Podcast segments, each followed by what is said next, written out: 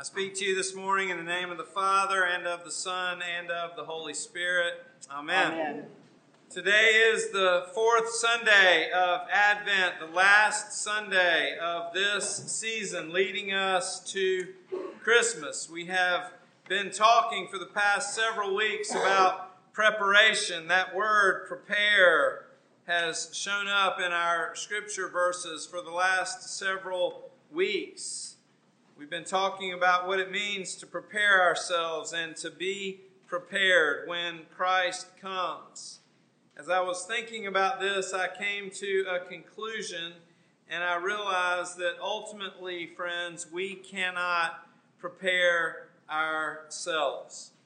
Left to our own devices, there is nothing that we can do because of our sinfulness and our brokenness to prepare ourselves, no sacrifices we can make, no offerings we can do on our own.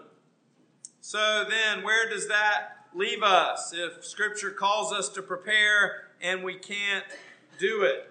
I was thinking about the hopelessness of being instructed to do that which you cannot do, and I was immediately taken back to my sophomore year in high school. Uh, I was probably the worst JV basketball player in our conference. And uh, we were playing a JV basketball game, and uh, I had been assigned to guard a kid who was six six. Uh, he could run like the wind, and he could jump out of the gymnasium. He went on to score lots of points for a Division One school, and uh, I was assigned to guard him. I'm not sure exactly why. Uh, the only thing I can figure is my coach knew immediately that I may have been small, but at least I was slow. but anyway, I was assigned to guard this kid, and uh, I held him uh, to 24 points in the first half. And then in the second half, he kind of got warmed up, and it really got ugly from that point on. I remember one point late in the third quarter, the coach called me over to the sidelines and said, Ken, you've got to do better. And I said, Coach, I'm afraid I've brought a knife to a gunfight. And he said, I understand, just don't let him dunk again. Uh, he had dunked like five times in a JV game. It was, it was awful. So, where does that leave us if we're instructed to do something that we're just not capable of doing? I think that there are two places in today's service to find the answer. We're not left helpless and hopeless. Uh, one place is in our collect of the day. So pull out your white insert with me, if you will. Our collect of the day, our opening prayer is one place. And then the other place is our epistle lesson from Paul to the Hebrews. First, our collect of the day. We pray to God. We say, Purify our conscience, Almighty God, by your daily visitation. So, the first thing that we're doing to prepare is we're asking God to come in and do that which we cannot do. We're asking Him, beseeching Him to come in and purify our conscience. Basically, we're asking Him to clean up our hearts and our minds. We can't do it on our own. We're asking God to do this, to clean something up. And we're asking Him to do it through the power of His Holy Spirit by His daily visitation. I think it's important for us to remember that our sin creeps up on us regularly, and we need this regularly and daily. I think about our house at home. We have hosted about five Christmas parties in the last week and a half, a couple church parties, uh, a community thing. There have been two girl things that my wife has done, and she told me just to not ask questions, and I knew not to. But our house looks like 47 refugees just had to decamp in a hurry. And I find that it just gets messy. We don't have to do anything to mess it up, it just gets messy. And I, I'm afraid that our hearts and our minds are the same way. That's why we need this, as we say in the prayer, daily visitation to purify our conscience, to clean up our hearts. That's what we are asking God to do in that prayer as a means of preparation, to do that which we cannot do. The second place is look with me, if you will, at our New Testament reading uh, from Paul's letter to the Hebrews. Paul is quoting Jesus himself in this epistle.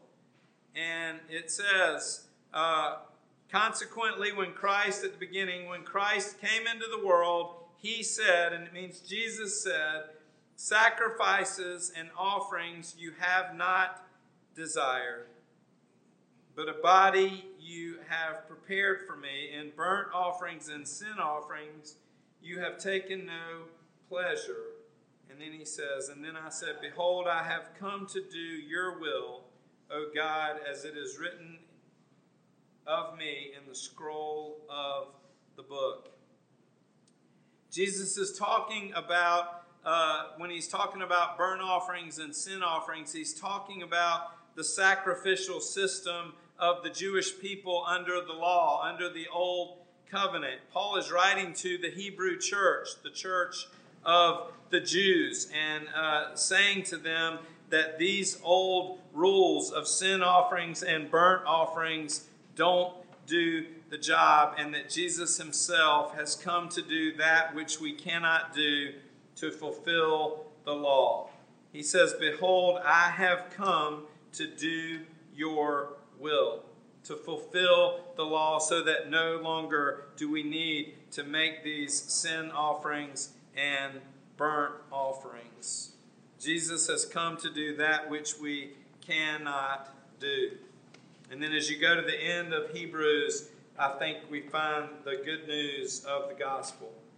Uh, look with me at verse 9. I think this sums up the good news for us today. It says, Then he added, Behold, I have come to do your will.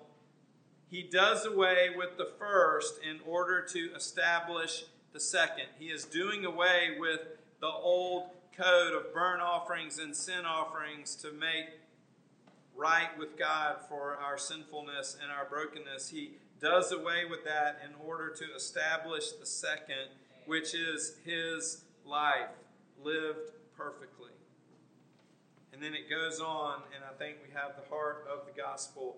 And by that will, his perfect will, his perfectly lived life, by that will, we have been sanctified not through what we do, not through what we say, not through burnt offerings or sin offerings, by the will of Jesus Christ Himself. By that will, we have been sanctified through the offering of the body of Jesus Christ once for all.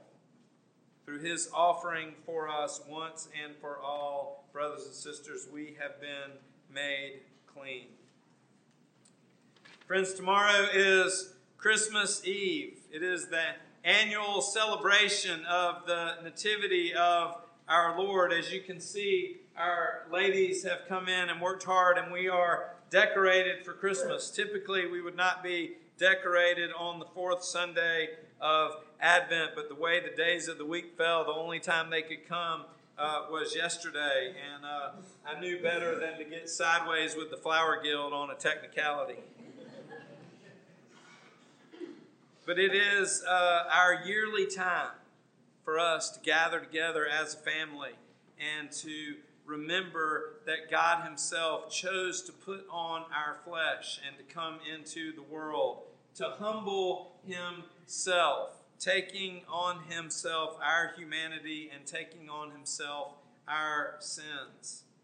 My prayer for you and for me as we finish this season of Advent and move into Christmas Eve and Christmas Day, tomorrow and the next day, is the same as our collect of the day.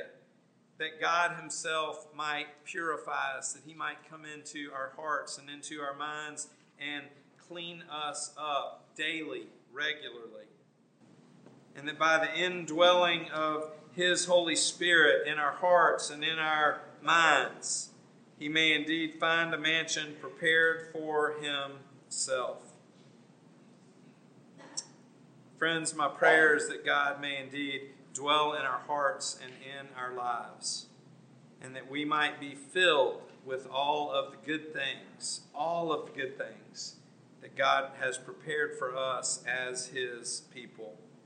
Walking in His grace, not our grace, trusting in His righteousness, not our own. And ultimately, brothers and sisters, being made whole by His sacrifice. He has done away with the first, Paul writes, in order to establish the second. His righteousness, His will, imputed to us as His people. In the name of the Father, and of the Son, and of the Holy Spirit. Amen.